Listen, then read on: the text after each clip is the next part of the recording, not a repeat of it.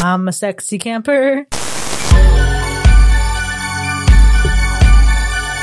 Greetings and salutations, and welcome to Hacker Slash. If you're joining us again, welcome back.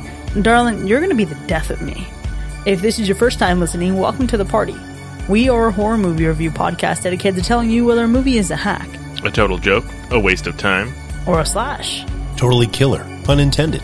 We believe horror is for everyone, and as such, we're rating these movies with a perspective we've gained from our varying walks of life and the flavors of fear we fancy most. My name is Chris, I'm your friendly neighborhood slasher enthusiast. This week I'm joined by the Superfly Space Guy Mac, Crystal Lake, where this nightmare began. the classic horror connoisseur Sean, Well, I ain't gonna touch the slimy sucker. and the paranormal paramour, Binks. Some folks sure got a strange idea of entertainment. This week we're revisiting a classic slasher franchise we last covered back in episode 213. Before we get to dig up this grave, though, we have some follow up. Let's follow up on some stuff.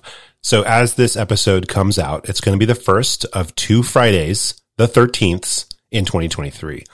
The next Friday, the 13th this year, we're going to get together in person at our first ever hacker slash meetup and live show. This is so great. I cannot wait for it. I know, me too. I'm super pumped. I'm also pumped about the people in the chat who are right now saying that they're going to be there. I'm like, fuck yeah, let's go. This is true. Can't wait to see you all. Yeah, it's gonna be a party. Coming down from Canada. Well, we've already started to get ready. We know that uh, Binks and Chris have notoriously been in planning stages recently, and, and which point a uh, possessed phone might have shown up. uh, but you know, we need your help here as well to make sure that we are getting things headed in the right direction. So visit links.hackerslash.live slash 2023 meetup to complete our interest survey, so we can figure out like how many people want to go how many people can go and which city we're actually going to go to. So that's links.hackerslash.live slash 2023 meetup. And it's also listed down in our show notes for this episode. And that's our follow up. Well, this week we're traveling back to 1986 to check in on a prominent machete wielding slasher. When we revisited this franchise last year, a 17 year old Tommy Jarvis was struggling to cope with the trauma he endured the night Jason Voorhees murdered his mother and a group of teenagers. While in that movie, Tommy ended up facing off with a copycat killer. This time, he's confronted by a freshly reanimated Jason, and Jason's out for revenge. This week, we're talking about Friday the 13th, Part 6 Jason Lives. Who's seen this one before? This is a classic slasher franchise, right? I've definitely seen any variety of these films a bunch of times over the years. Uh, it's all kind of a blur, really, uh, when I'm trying to differentiate all the different ones and what took place. It's never been my favorite franchise, but it's also not the the worst thing out there. I know the franchise has gained a ton of popularity, and I think it attracts a certain crowd for sure. Yeah, I think for me, of all of the movies, I really just remember the first one the most and most vividly. At this point, it's all a blur, but I actually, having finished it today, I actually think I didn't see this one. Like, having watched it, there weren't really many things I would have remembered or like that I remember at all that some that seemed even familiar. So I think this actually might have been a fresh watch for me, but just goes to show you how long ago I've seen any Friday the Thirteenth movie. I feel like at this point I've probably just seen them in out of order, maybe seen a few, not others.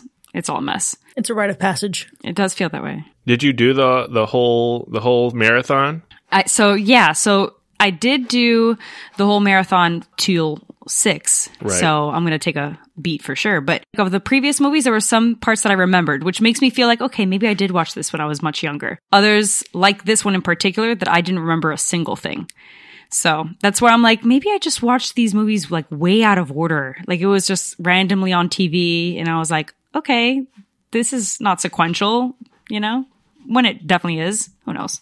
I, I can actually tell you when I watched this last. It was three years ago when I was doing my own little binge. I made it through part seven, uh, but then I stopped there. I didn't go to eight. So I set a cap, I guess, or I just ran out of time. You didn't go to Manhattan? I did not. I didn't. I stopped before making it uh, to Manhattan. So, um, yeah, this this is my second time in three years watching it, but my second time ever at the same time as well. Interesting. You know what's really funny about eight or Jason Takes Manhattan or whatever it is? That's the like outside of the original, which I own and I watch often. Uh, that's the one that I remember the most because for some reason I remember getting it from a fucking blockbuster with my dad visiting him in Colorado as a kid. And I just, I don't know. That's one that just stays in the back of my mind for some reason. There's a lot of memorable moments in that one. Like there's a punch decapitation that's pretty fucking terrific. True. Also, the ending of that movie is a little bizarre. Jason visits New York City for a few minutes, really is what it should have been called. Uh, but this one in particular, I've, I've seen it several times, and especially since I usually do a Friday the 13th binge every Friday the 13th.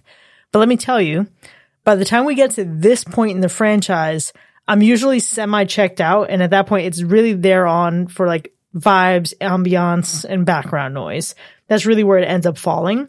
So I was su- surprisingly walking into this with the expectation of been there, done that. There's no way this movie's going to surprise me. Yeah. Yeah. You know, I kind of know what I'm signing up for with these films, right? I'm going to see some variation of dumb, horny teenagers and a shit ton of kills. Yeah, and it felt it felt that way as well. But uh, yeah, I think having seen all the other ones, and like I said, wasn't sure if I'd seen some. Others was some were more familiar than others. I just was like, okay, part six. What am I going to get now? You know, it seems like all of them just get more ridiculous. Take like the overarching concept and just add one other element that's just absurd.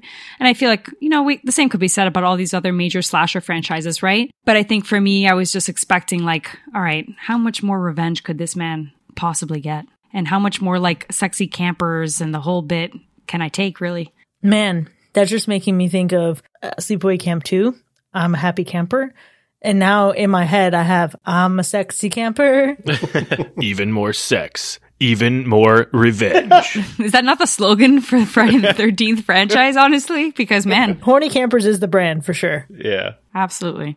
I honestly didn't even think about the horny campers when it came to this movie. My my memory of it was that it was going to be full of like camp, uh, goofiness, just a lot of silliness. I think like the whole like the central idea behind this film, I just remember as being incredibly goofy, and and that's really what I held on to. Like this is this is the part in the franchise where they really jump the shark. Usually is a bad term, but here it's more of an entertaining term, I guess. And while watching it, yeah, you know, there's a lot of camp, right? There's a lot of silliness, a lot of goofiness. But I also realized that like Jason is completely badass in this film. Like he just kills without giving two F's. He just like storms through. And that was one of the things that like, I guess I didn't think about it like thinking back to this movie and when I watched it last, but like I'm sitting here watching this going like, man, if, if we took the camp out of this, this would just be this dude just tearing apart human beings. Yeah, I can see that for sure.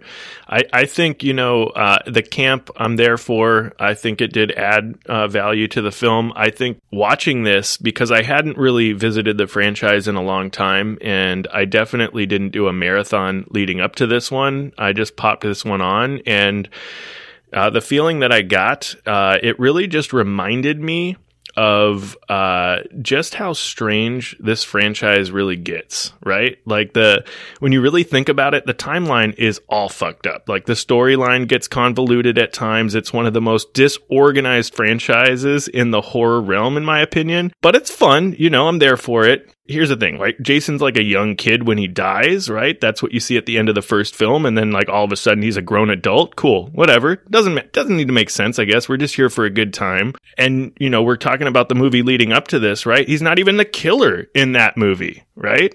Cause he did. I say you, he did. Yeah. I think actually I can name two franchises that are a little bit more fucked up on the history before Friday the 13th. And that is Texas Chainsaw Massacre. Okay. Uh, okay. And Amityville. Yeah. Amityville in all its fucking realms. Yeah. Truly. Because, okay, in this one, yeah, they had to really, they backed themselves into a corner, reverse engineering Halloween. They really had to just bring Jason back for part two. But from there, two, three, four, amazing succession, like between themselves. And I actually really respected like the the order of events that we had here.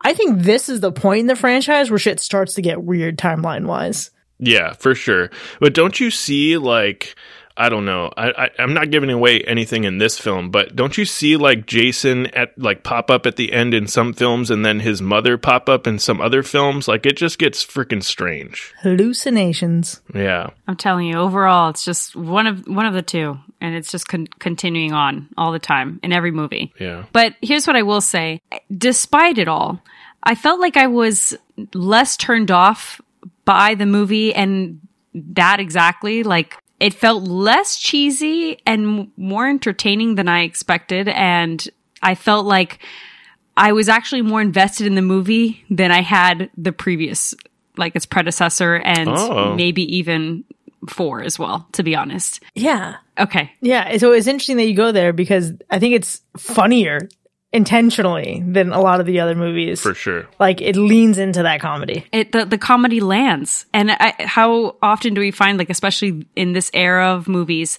that the that the comedic bits are just off the one before oh gosh i just i wasn't even i was barely paying attention i was Oh, just no. like oh my gosh please let it end um i didn't feel this way and and i think that that's pretty rare right because typically six movies in any movie that continues past like maybe two or three at that point, you're like, how much more of this entire franchise can I take? I'm very disconnected.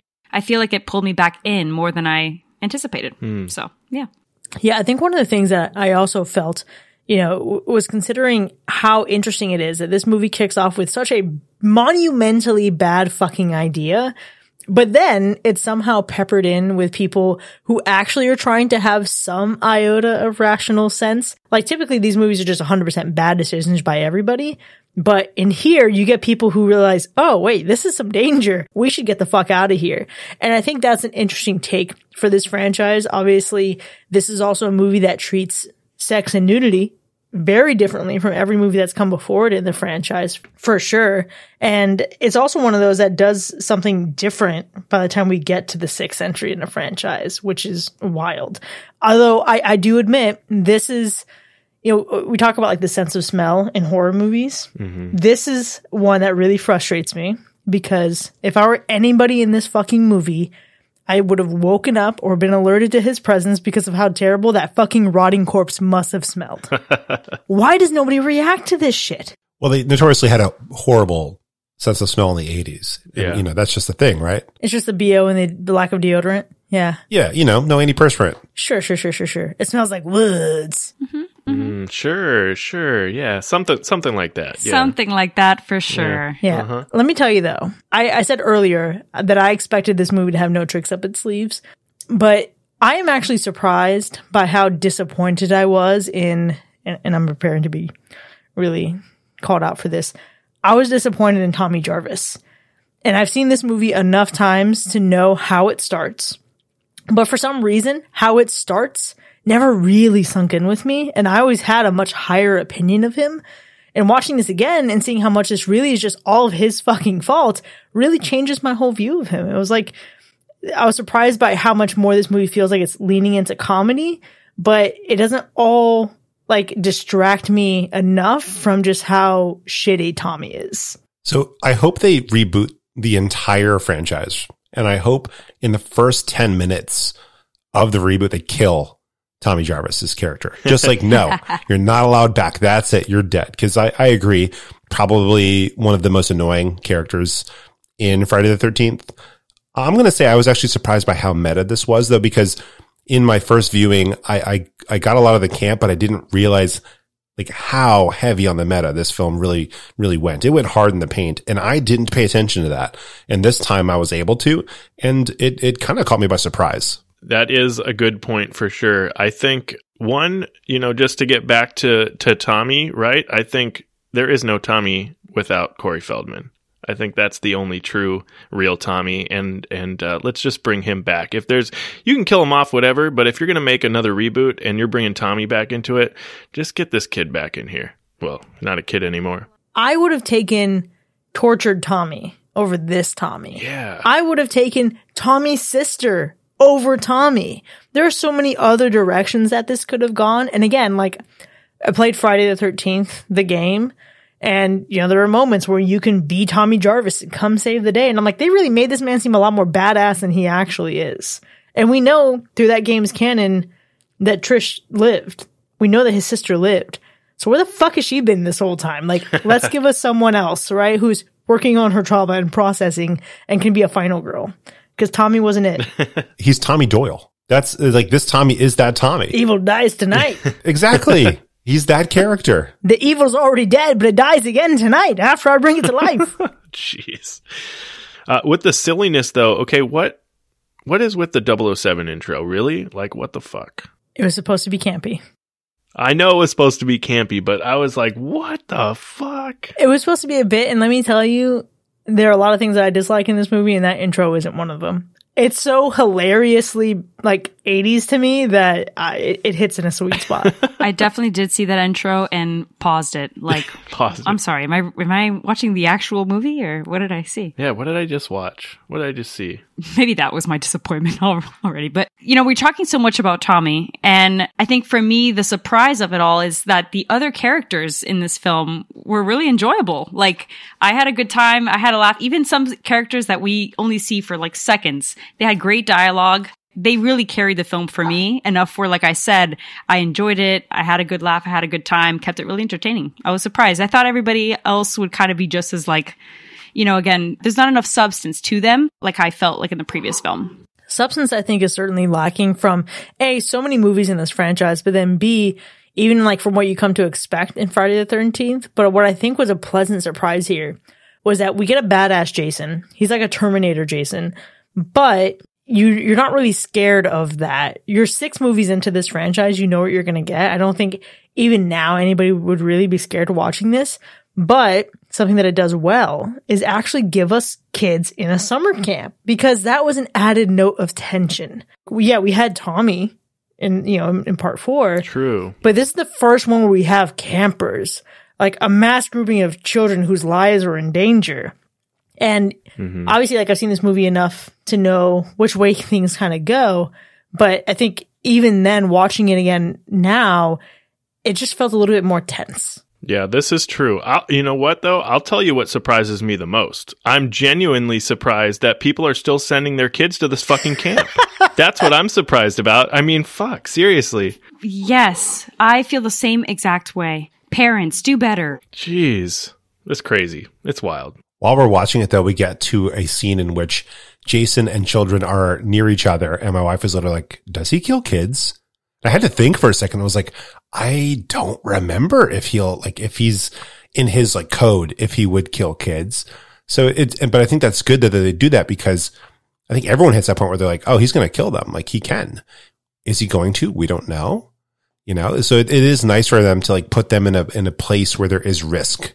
There is risk of of of of pain, of death, of maiming, of whatever. Because and so many other films, you're like, oh no, they won't hurt them. Whatever. They're just going to keep panning the camera and everything's going to work out. And like this is one of those places where you're thinking well, that's not a teen. I'm not going to root for them to get decapitated or get their arms torn off or anything like that. Now there is a level of concern. So that's I think you're right, Chris, that they're able to actually achieve that here. That's that's good. I think that's great. It's a good point because it it does add um, it does add tension. It builds a certain emotion because for the most part, you know, and I can speak for myself here too. It's like the last thing I want to see is is a kid getting killed. That's just not something I'm down for. But I do feel like it builds a certain emotion in you when you're watching it, right? And so it does add to the movie. I, I think this movie is part six. You guys have mentioned that a couple times, and you can't you can't really expect to go a completely different direction to where you're shocked by what's happening on screen. Like it's Jason. You know, Jason's going to kill some people probably with a machete for at least several of them. But I think it's what you do with the material that keeps it interesting or not. And I, I can't give them any originality points here. You know, we can give them some, some tension points for sure, but it's not original, but like this isn't the Jason we've necessarily seen. They took it a different direction. As a film for Friday the 13th, this completely went a different direction. So they get, they get points for that, I think. No, for sure. I think, okay, yes, having the kids there added sense of danger, 100% a new take, but something else, and I, I alluded to this earlier. We have never nudes in this movie. Come the fuck on, guys. This is the first movie in the franchise to have zero nudity, even though it still has a painfully awkward sex scene. And I think it's bizarre because like the producers were vying for it and championing having a, uh, you know, having some nudity in there. And when the director went to approach the actress who plays Nikki, he asked her to take her top off. She was just caught off guard because they hadn't talked about it. So she didn't have qualms about it. Like, and she didn't have qualms about nudity in general, but she still said no. We were like, well, where's, where's this coming from? We haven't negotiated this up to this point. And I think it's wild that, like, yes, the producers didn't get their way this wasn't what was intended to be for this movie, but I think the movie is so much better for that. And again, you're doing something new six movies into the franchise. Yeah, I have to agree that the overarching plot may not necessarily be too original, I guess, to some extent, but the fact that they changed it up enough to where me as a viewer that, you know, I, I, I guess at this point it's safe to say this might have been my first viewing, right? So like as a as a first time watcher feels like refreshed kind of like taken back into the franchise felt more like all right they've hooked me back in they've pulled me back in. There's got to be some you know got to give them some props for that i think so here's the thing. I don't i don't think that the film needs to be super original to be a success.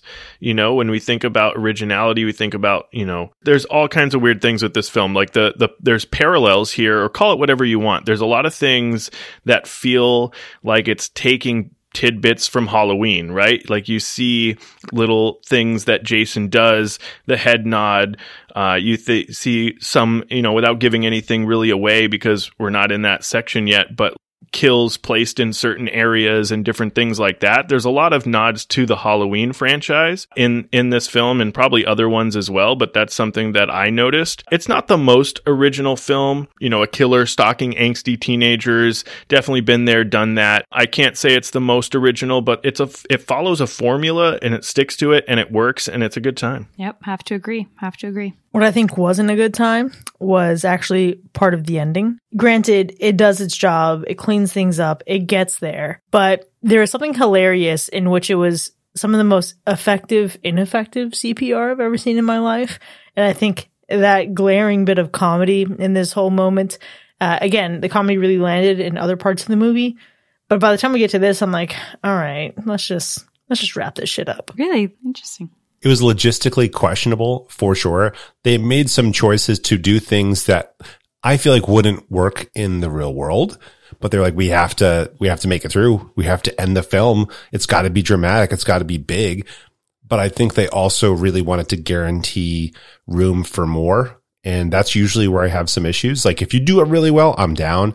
And this is one of those times where it's like, it's okay. I'm not, I'm not going to hate you for it, but I'm not a fan. I think I would have felt better about a slightly different direction. I think at this point, when it comes to these endings, it's just what's a new way that we can end this movie? Yeah. You know, I, I, didn't have a big expectation going into it, and I think I prefer other methods of ending it in the previous films that I feel are more practical than the one that was chosen. That being said, I feel like there was some good tension. You know, I think it was a, a, bit of a showdown, a little bit that I bought into. It wasn't too bad.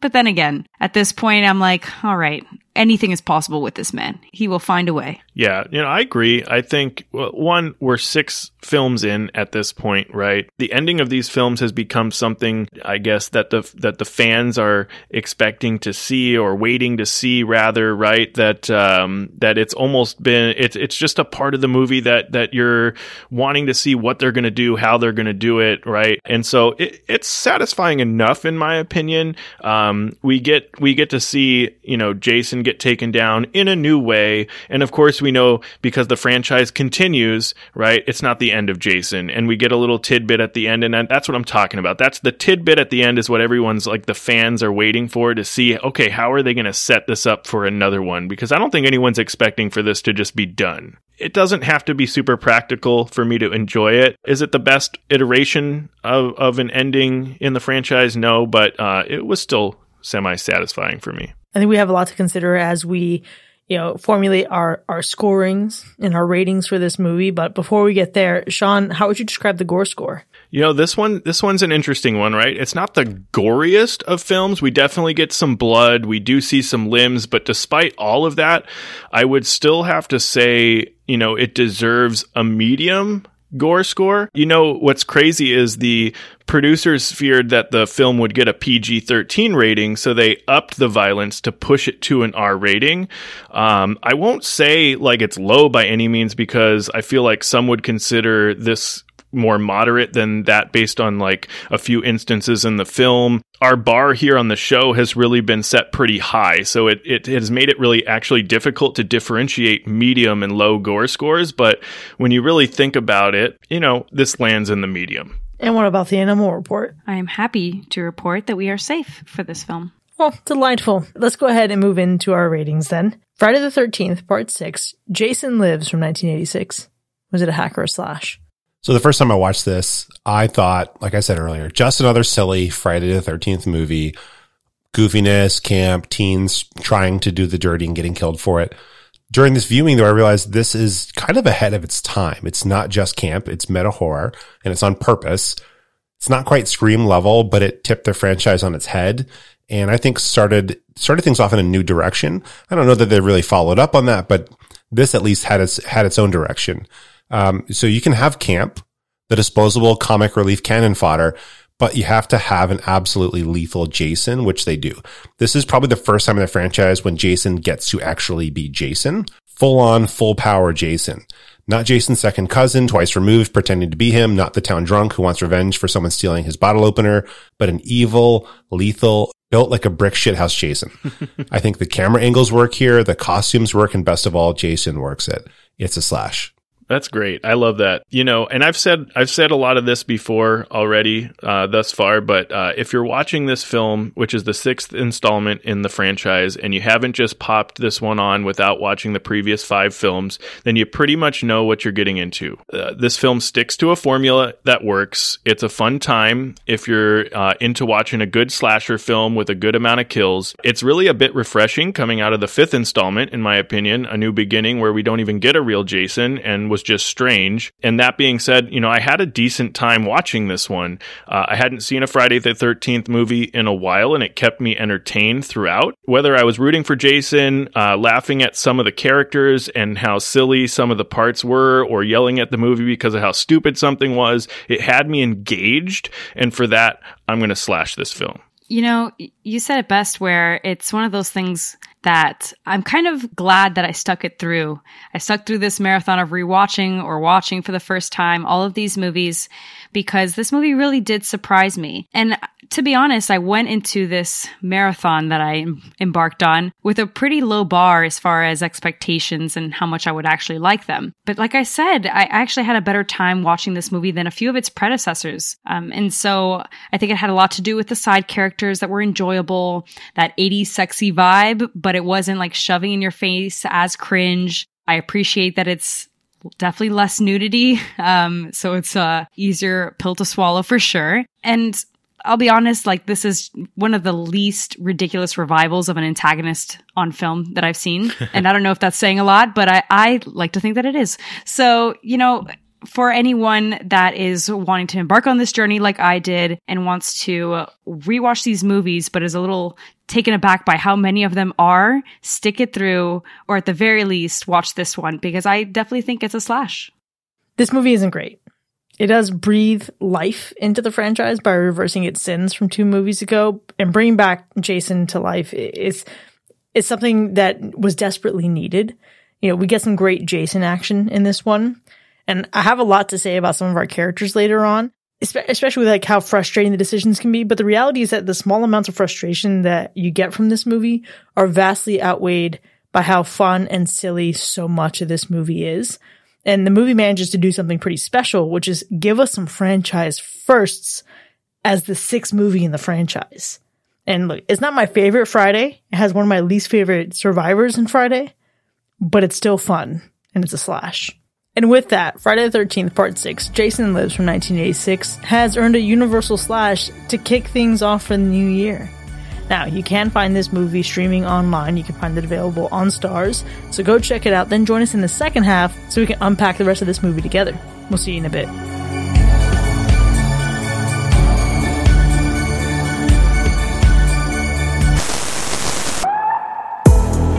Need a place to take your wildest romantic fantasies? Look no further than Rated RVs. We offer RV rentals for all your wildest sexcapades and romantic romps in the woods. If the RV is rocking, don't come a knockin'. Our renters are having a 4 out of 10 time, and a flashlight isn't the only thing they'll be turning on. We offer two different packages to fit your needs. Our economic base package comes standard with Maypop tires. They're a cheap, fun time, but beware, they might pop before you're ready. But have no fear. Your boyfriend may have gone limp, but our never flat tires won't. Upgrade now and they will guarantee to not leave you stranded with a hockey masked serial killer in the woods.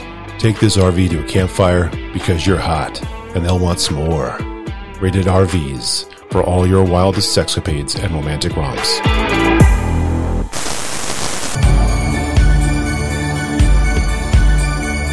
Welcome back, folks. You are now entering the spoiler zone for Friday the 13th, Part 6 Jason Lives from 1986, which is under Universal Slash.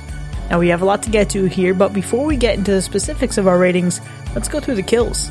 There's a lot to unpack here, right? There, there's a large amount of kills in this one. We see a total of 18 kills.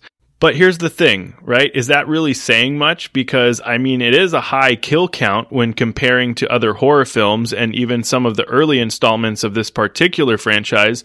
Uh, but the majority of these movies have uh, pretty high kill counts, and this one is not the highest in the franchise either. You know, here's the thing there was a shot of the three heads falling right, to the ground after the triple decapitation scene, but McLoughlin cut it himself because he didn't think it was that good. And even added additional death scenes to the film after like it was screened for test audiences or whatever. So they added like the death of Martin. I, I don't remember every detail of every death in every film in the franchise, but this one definitely felt like we didn't get a lot for the amount of kills that happened, like effects wise, right? We see a lot of deaths, but we don't see a lot of the actual effects effects that go into them. We see a couple of good things. We see a couple of good after effects. We see some good blood, but we don't see uh, a lot of the detail that goes into those kills like we have in previous films and some later. It's because it's missing that Tom Savini touch.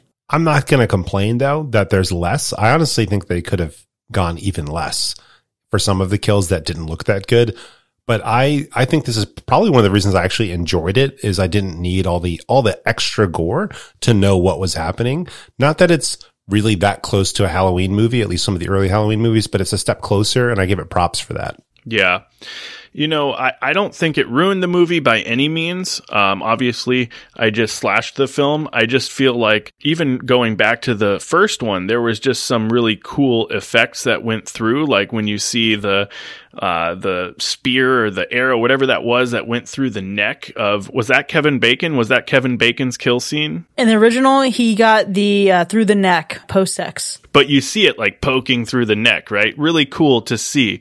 It didn't ruin the movie for me not seeing all of the effects. Maybe some of them wouldn't have been that good. It is what it is. Um, but you know, the point being is we see a high kill count, but we don't see a lot of the action that went into those kills, which, you know, and maybe that's just, you know, after seeing a lot of uh, movies at this point and a lot of different uh, types of special effects and different things over the years, uh, you know, I just wanted to see a little bit more of that action. I do think that the kill count felt padded. You know, we, we, we don't see a lot, but we get a lot. If that makes sense, like we get a lot of kills and it seems a little bit unnecessary. Like we introduce characters just to kill them, but in a way that kind of adds to the meta for me. So I'm, I'm I end up okay with it. Yeah. I think this movie is riddled with people who die but didn't deserve it. You know, I'm thinking about Hawes, mm. for example, who's just trying to be a good friend. I'm thinking about Lisbeth, who again tried to nope her way out of that whole situation and still got got. Mm-hmm. But one person who really did have it coming was Bert. And Bert was from that corporate group who was paintballing. And, you know, the misogyny oozing from that group really made the deaths all the better. Uh, I particularly enjoyed Bert as my favorite kill because he's the one who got his arm ripped off and face smashed into the tree after saying she should have stayed in the kitchen. Fuck you, Bert. Yeah. You had it coming. Yeah, he deserved that. The blood over the painted, uh, like the happy face on the tree was so good. Gosh, Chris, you know, I should have seen that. That would be our favorite kill because it really hit so different. I was smiling. I love, I loved that. And then how he just stays holding onto that arm, mm-hmm. like just staring at it. Oh, what a moment. I thought it was so clever. Look at us having so much in common. I was sad to see the only woman in that group get killed too, though. I was really hoping that somehow she would have made it out alive, but you know, I get it. It's a body count. We got to go there. I did enjoy Lisbeth's death though, even though you said it was unnecessary and she didn't deserve it, which I'll agree with. The shot we get of like looking up at Jason upside down was pure gold. It's it's legit the Spider-Man kiss of Jason kills. she didn't deserve it, but I don't think it was unnecessary. I think those people who who die in this movie who didn't deserve it are what has me a little bit more emotionally invested in the movie. Not by much. You can't get that emotionally invested in a fucking Friday the 13th movie. Come on.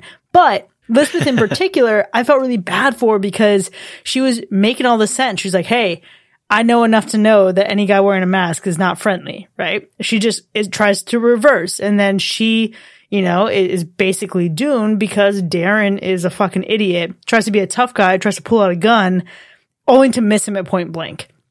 Yeah, when you even consider the range of that pipe Jason was, was or that spear that Jason was holding, why the fuck would you even get that close, dude? It's a ranged weapon. Back up. But to give the film even more credit, like after she's killed and her money and stuff is floating in the water, her credit card says American Excess on it.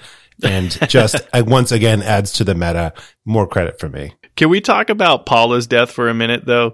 There was so much fucking blood in that cabin for that one kill. Like I know I know she got slashed with the machete. I know she got thrown through the window. We don't see really much else that happened, right? In that in that room, but there was so much blood in that cabin. It was insane. That was Allie's bedroom in Terrifier 2 level of blood. yeah. Yeah. Insane amounts of blood. I'm almost like, what else was killed with her? Was like, I don't understand. Her ovaries. well, I guess so. Or like, my first thought was that she was really hydrated. I guess does that mean there's more oh blood? what does that even mean? I don't know. I don't know. You know, Jason's still a kid at heart. So once he, once he killed her, he also needed a finger paint afterwards. Yeah. There An you go. artiste. He's an artiste. Misunderstood.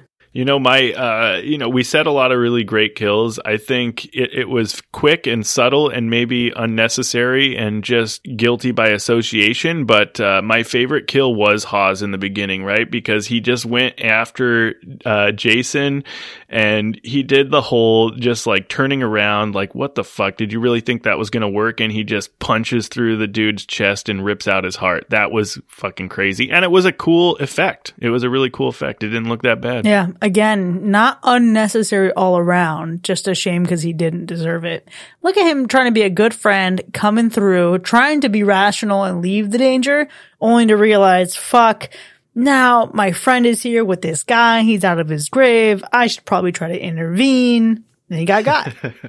I to talk about him super briefly. I I was sad because I was like, man, I I hope he lasts a little while because he left an impression so quickly. And I'm like, man, you know what Hawes is me. I'm a ride or die. You want to go? We broke out of this place. We're about to go to this grave. Sure, get some healing.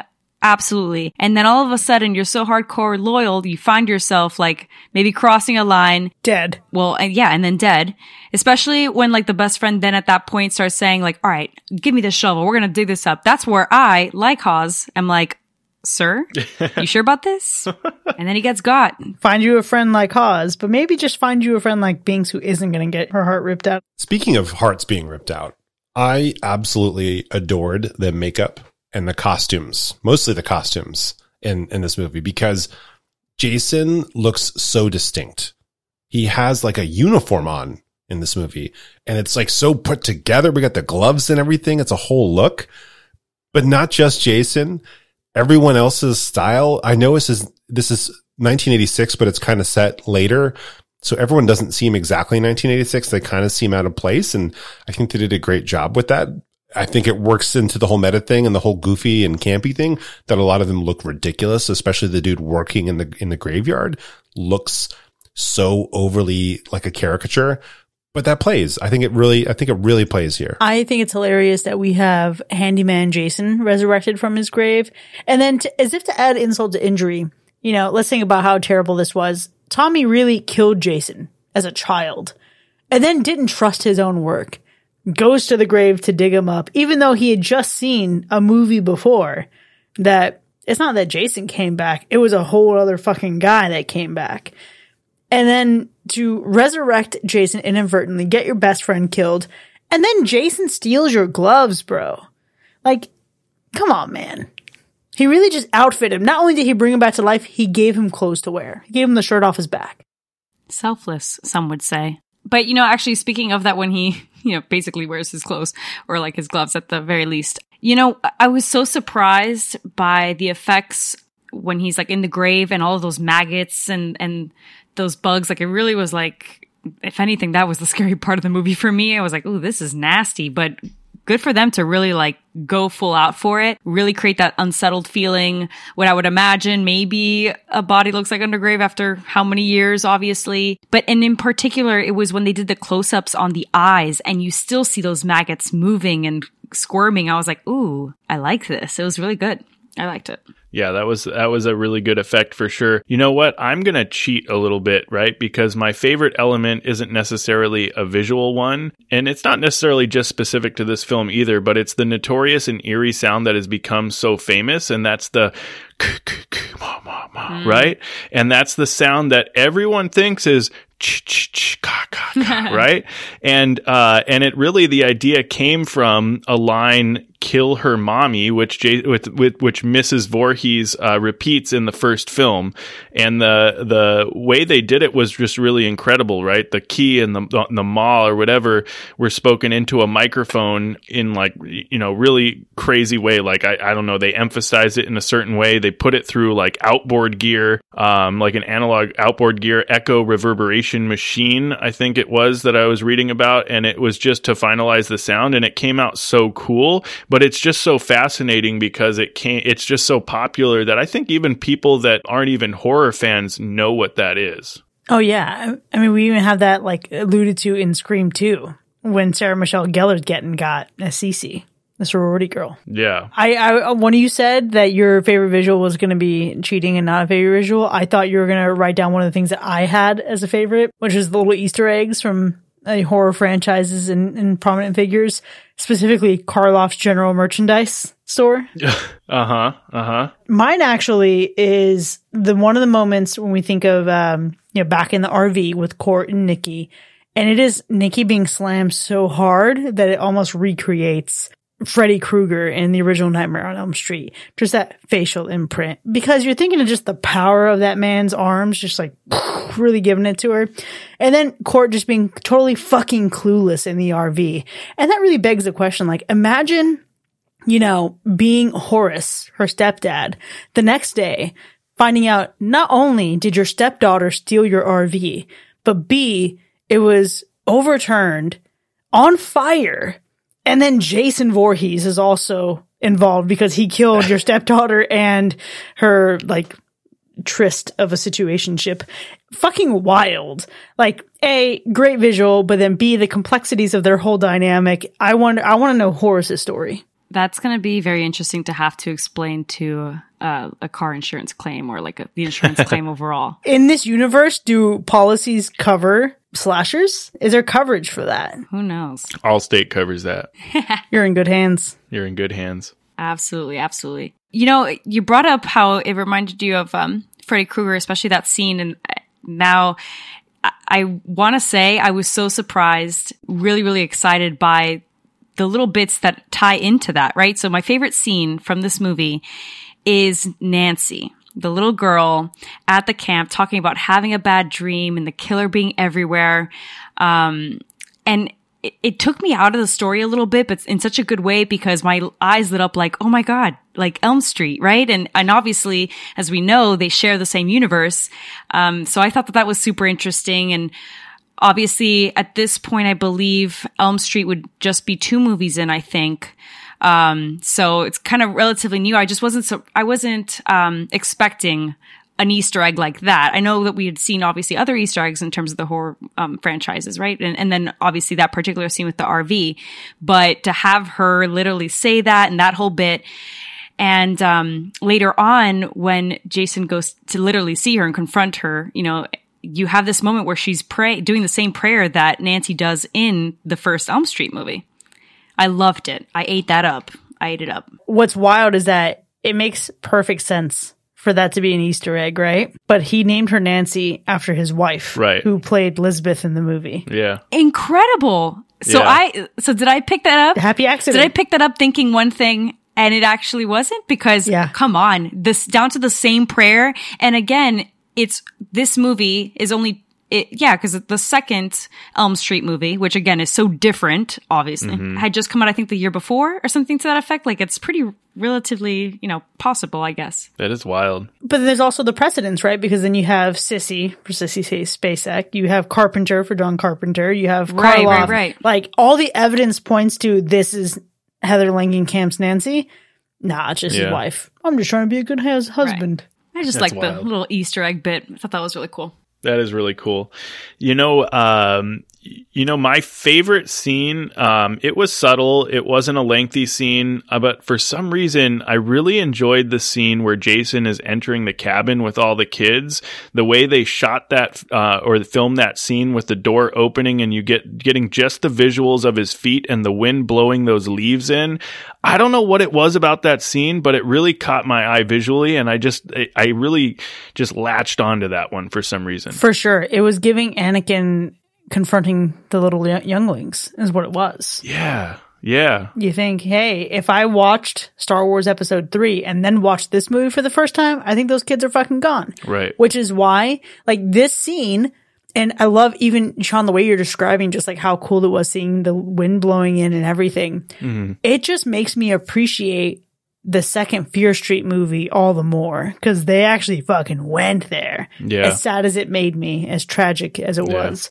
You know, I think my favorite scene, you know, w- tied for first would have been the whole opening resurrection scene, which granted, stupid fucking idea, Tommy. What the hell are you doing? It's really a reach for the franchise, but I get it. But I think for me, it's an example when the comedy hit best for me. And it was, you know, one of the girls saying, Oh, Court said something about checking out things that go bump in the night. And then you do a hard cut to an establishing shot of the RV literally bumping from the sexy times. Again, right? That was another moment where it's just prolonging the reputation of bad sex in horror movies. But I thought that was fucking hilarious. No pun intended. I I liked a lot of the humorous scenes. I think there was there was a few of them to choose from, and I actually picked two. So I'm uh, a little bit of a cheater, but one, the paintball scene. That whole paintball scene to me was comedy gold. Yeah. And number two, though, Tommy bringing the cops to the gravesite, like escaping, getting out of the truck, and making it to the grave. This whole setup was so ridiculous. The deputy that has this like massive laser dot Yes, attachment. yes. It's it's like airplane at this point. It's it's hilarious. Um, we have a fourth wall breaking drunkard who like cleans the gravesite, puts it all back together, and then hides the fact that he buried up Jason Voorhees' grave.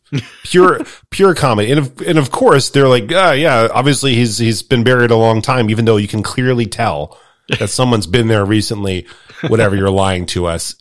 It's pure hilarity. I think all the funny scenes in this, in this movie really made it for me. Yeah. It was the scope. It was the scope that did it for me. I loved Wherever the red dot goes, you bang. Yes.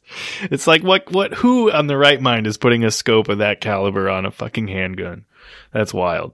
It was it was a lot. It was a lot. And the the the gravekeeper or whatever, he was pretty funny too because when he was like, "Oh, I'm fucked," when the when Jason, when that grave was undone, he just took a swig of that, and I was like, you know what, a vibe. That would be me.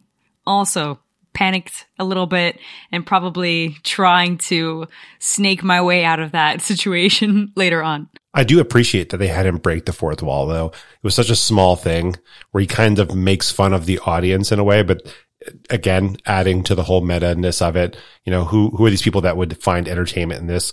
Fantastic little quip, I think.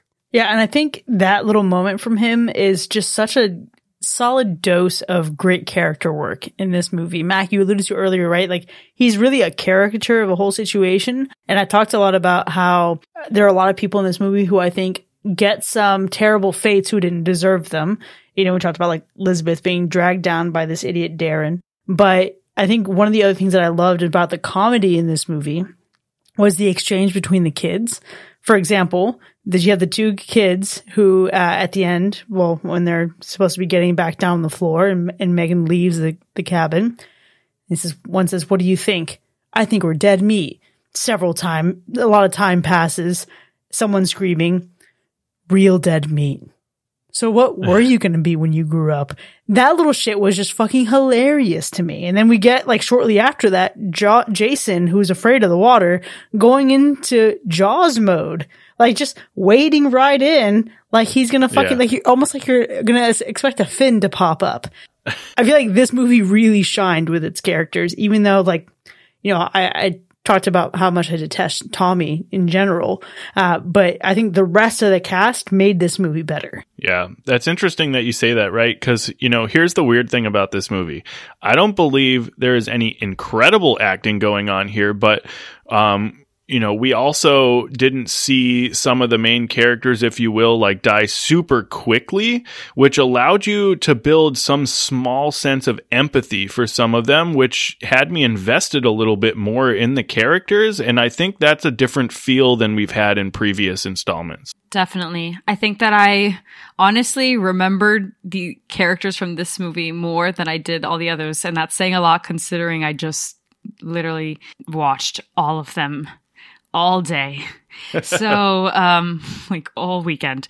So, um, yeah, I definitely think that the characters this time around really were the, the shining light of this movie. Tommy aside, obviously. But, but even then, even, you know, we talk about Tommy and him not being likable. But I kind of like that he's not likable because at the very least, you know, we've got a main character that we te- I mean, tend to want to root for, but this time around it's very opposite. We're rooting for all of the other characters in some ways and not even the main ones. So I think that that was kind of really cool as well. Can I also just give a special shout out for Jason's two signature moves, the crash through a window and leap from the depths of the water? I was so happy about that. I was, I mean, although he, le- at the end, he kind of like leaped a little bit you know, one too many times, or am I just losing it, right? Like he, he was like, I'm still coming out of here, kind of like a fish, like you were saying. Like the fin was trying to pop out. That's when he's got enough kills to fill his bar meter, and then he can hit that signature move. There you go. that was it. That was the combo. It's a lot of strength. I think it was interesting to see like two different police characters between the deputy and the sheriff. The sheriff plays such a straight man the entire movie and then gets bent in half backwards at the very end. And what a like what a way to go. Not even a punch to the face, not a punch through the heart and ripping the heart out or anything, but literally folded like a table that's that's just so extreme and and so dismissive you know? The entire time the sheriff's trying to get things together get things moving forward get rid of this tommy guy. And at the end jason's just like whatever folded. You're done. Yeah and it's wild because you see him square up with jason with his shotgun with his handgun shooting him between the eyes all that good stuff. And you realize that around this point he's the best chance anyone stands at making it out of this and then all of a sudden he's running for the hills and he doesn't like at this point he's really just trying to buy time. And for as much as i disliked the sheriff all the way through the movie i did appreciate when he he gathered the kids and he got them to safety and, and they prioritized saving their lives before going off in, in, in any other direction. So it was like a small redeeming moment for him. I don't think the deputy was redeemed though. I think he was absolutely ridiculous the entire film. I, I, wish I had wrote down some of his quotes because there were things that he would say and they were normal things, but he would say them in such a dramatic, yeah. hammy kind of way. It was like watching a soap opera with a, an incredibly strong accent to boot. It was perfect. he was the caricature of the cop and the sheriff was like the actual cop. You're really just making a whole joke out of law enforcement. That's what horror movies do, right? Yeah. The couple that was in the in the car, Darren, that was Tony Goldwyn. Yeah. My jaw dropped. I was like, "Oh my god," you know? But but one thing that I really appreciated, and this is for anyone that I mean, doubtful, but for anyone that watches Scandal, um I love how he didn't listen to his partner in this movie, and he doesn't do the same in Scandal. So really on brand from the 80s all the way to the very end. Tony Goldwyn, wow. It was like a foreshadowing moment for Scandal for me. Incredible. Nice. I will say, you mentioned, Chris, that Tommy Jarvis is probably the worst character of this film. I think he's the worst part of the movie. I agree. Dang. I have a lot of notes that I think I've actually already kind of gotten out there. Uh, the idea of Tommy doing all this shit after we saw him face not Jason in the last movie. But then also he brings the fucking mask. This isn't therapy. This is unhinged. Tommy. This is out- outrageous. Mm-hmm. This is like in, in this in this week's episode of Fuck Around and Find Out. Tommy Jarvis finds out real quick, and everyone else finds out for him. But they already knew. They didn't have to find out. He fucked around, and they found out, which I think is honestly criminal. I'm gonna go with the backup worst part, and it actually is the fact that in that very scene that you were just talking about, Binks, Darren and Lisbeth, Lisbeth sees Jason she just reverses in a perfectly straight line. And then Darren says, if we drop in that gully, we're not going anywhere. where the fuck was the gully on the way up, bro? Like, why is this now an issue, but it wasn't an issue in the five seconds that you just drove up here? Yeah. Fucking mind blowing. There's one small thing where I'm like, this woman deserved better. Yeah, that's too too logical, too logical, and and too much logic just doesn't make sense. Tommy deserved to die for sure. I agree with the both of you. Um, like he, the worst part of the movie, I don't know. I think the worst part of the movie for me, which I already talked about, and it didn't ruin it for me, um, was just that uh, I just I was left wanting a little bit more from the kill department. I really prefer quality over quantity any day, right? I don't need to see 18 deaths that I didn't see the majority of happen. Um, I just let me see a little bit more details. That's all.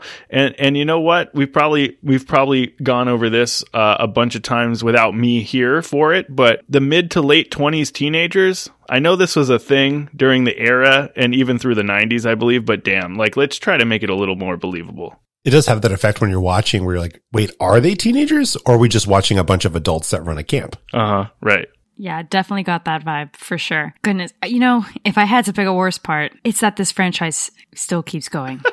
it's it's got to stop. How you slash in the movie? But it kept going. Well, okay, but hear me out. But hear me out. I know that what comes after this is not stellar. And I'm not looking forward to continuing on. And so I just wish that it would end on a high note, but it doesn't. And so I just wish it would stop. You know, just stop. That would be great. now that the legal battles are sorting themselves out, who knows what, what else we'll get. I will say though that as this episode releases publicly, if you're listening to this and it's not yet the evening on Friday, the 13th of January, join us for a watch party where we're going to see how this franchise continued to Freddy versus Jason. And actually, so the funny part is I, I enjoy that movie, even though it's not great. Like maybe that's a guilty pleasure. Yeah. You know, for sure. But I just, my gosh, it just, it needs to stop. It needs to stop or at least end on a, on a high note, you know? And, and also because I think that the other ways that he has died per se or whatnot were so much better than this. Like what is happening? This guy's a Little Mermaid now or whatever. Like, eh, yikes. Andarasi. yeah, for real. I have not finished the franchise, you know, like like a couple of you I haven't made it all the way through. Once I do a full watch through, then I'll be able to come back and see it all again in a row. Like as part of another binge perhaps. But I don't know that I'll be watching this until I get to that point. Yeah.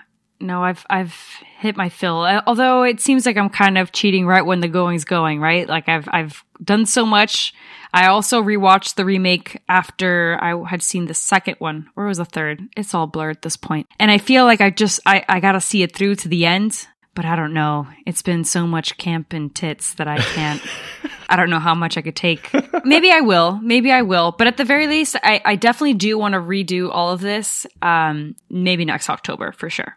At the very least. Nice. I mean, you might as well just keep on going and just push through at this point, you know? You already made it this far. I know I'm almost there. Maybe I will. Yeah. Stay tuned. Yeah. Who knows? You know, here here's the thing. It's it this is in no way the best film in the Friday the 13th franchise. However, uh, I always seem to get through this hefty collection time and time again, so I'm sure that I'll be watching this one again.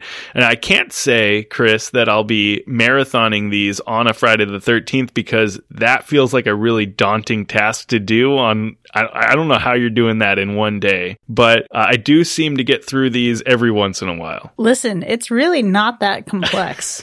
when I do a Halloween marathon, like on Halloween, when I watch as many Halloween movies as I can, I'm like there, I'm invested, I'm here, I'm doing it. Mm-hmm. When I do the Friday the 13th marathons, I'm watching one through four with focus, five to Manhattan with like, oh, okay. Jason goes to hell. It's on while I'm doing other shit.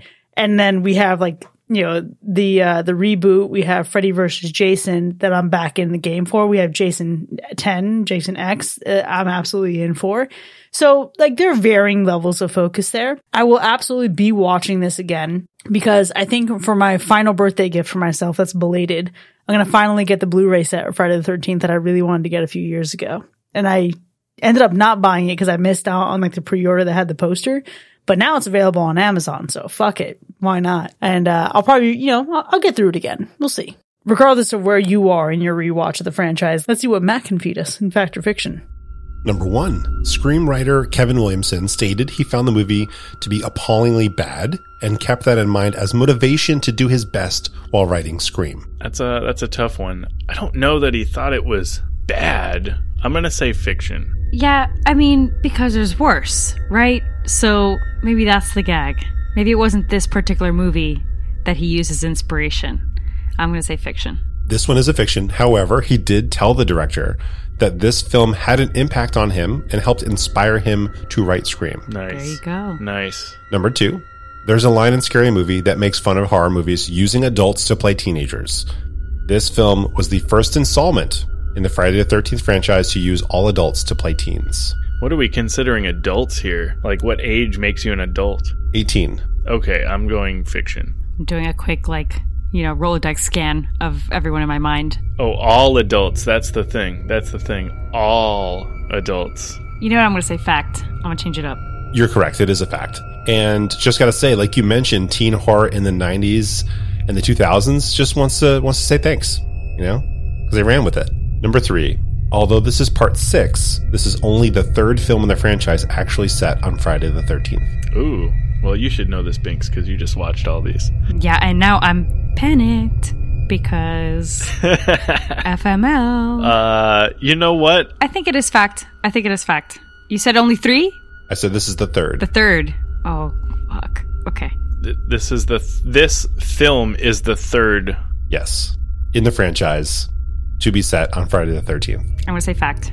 I think I th- well, I know this one is taking place on Friday the 13th. I want to say because oh shit. I want to say because the franchise is convoluted and the timeline is strange that it could be a fact. Yeah, I'm going to say fact as well. The timeline is strange indeed. This is the second. Ah, shit. The first one is, of course, the first one. Yes. But if you remember, we mentioned that subsequent films happen Oh my god. like on subsequent nights as well. I know this one really throws you off. Not not the question. Well, the question, yes, but the the franchise storyline. Right. It's it really throws you off. It's a roller coaster. Number four, part five characters Pam and Reggie were set to return, but Shavar Ross, who played Reggie, was uninterested in returning to another horror film. I have no clue.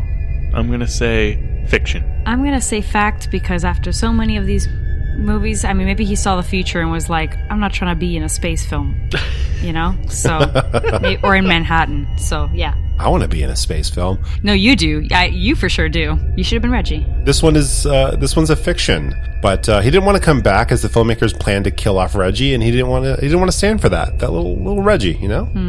Reggie lives. And number five, John Shepherd was also not interested in returning to reprise his role as Tommy from part five, as he had recently become a born again Christian. That okay? I don't know. I don't know. I that I want to. I I think there was other reasons. I want to say I don't know for sure. I don't think it was that. So I'm gonna say fiction on this one. No, you know what? I'm going to say fact confidently because Okay. he said, he said, wait, this movie's going to be about this? Nah, Hmm. I'm not about that. Hmm. And you know, with the era, that era, a lot of things happened. A lot of people maybe needed some Jesus or something. I don't know, but they needed somebody. Okay, this one is a fact. You see what I'm telling you? Uh, but like you mentioned, you know, in the movie, Tommy could have definitely used a little Jesus in his life when he was thinking about digging up Jason Voorhees. You know, That's what Yeah. I'm saying. That's what I'm saying. perfect timing. What would Jesus do? Oh, not dig up Jason Voorhees. That's right. Yeah. Right, right. Let's just say that's been fact or fiction. Well, there you have it, folks. Friday the 13th, Part 6, Jason Lives from 1986 has earned a universal slash, despite all the trash that we have been talking. Now, we've certainly had a robust discussion here, but it doesn't end here by any means. We want to know what you think. So let us know. You can join in on the conversation by hanging out with us for free in our Discord. Click the link in our show notes to sign up. If you've enjoyed listening to this episode and my sickly voice, consider becoming one of our patrons. Visit patreon.com slash hacker slash to enjoy more of the show with early access, extended episodes, bonus content, and live shows. We'll see you next time, folks. And remember, any weirdo wearing a mask is never friendly. Happy Friday the 13th.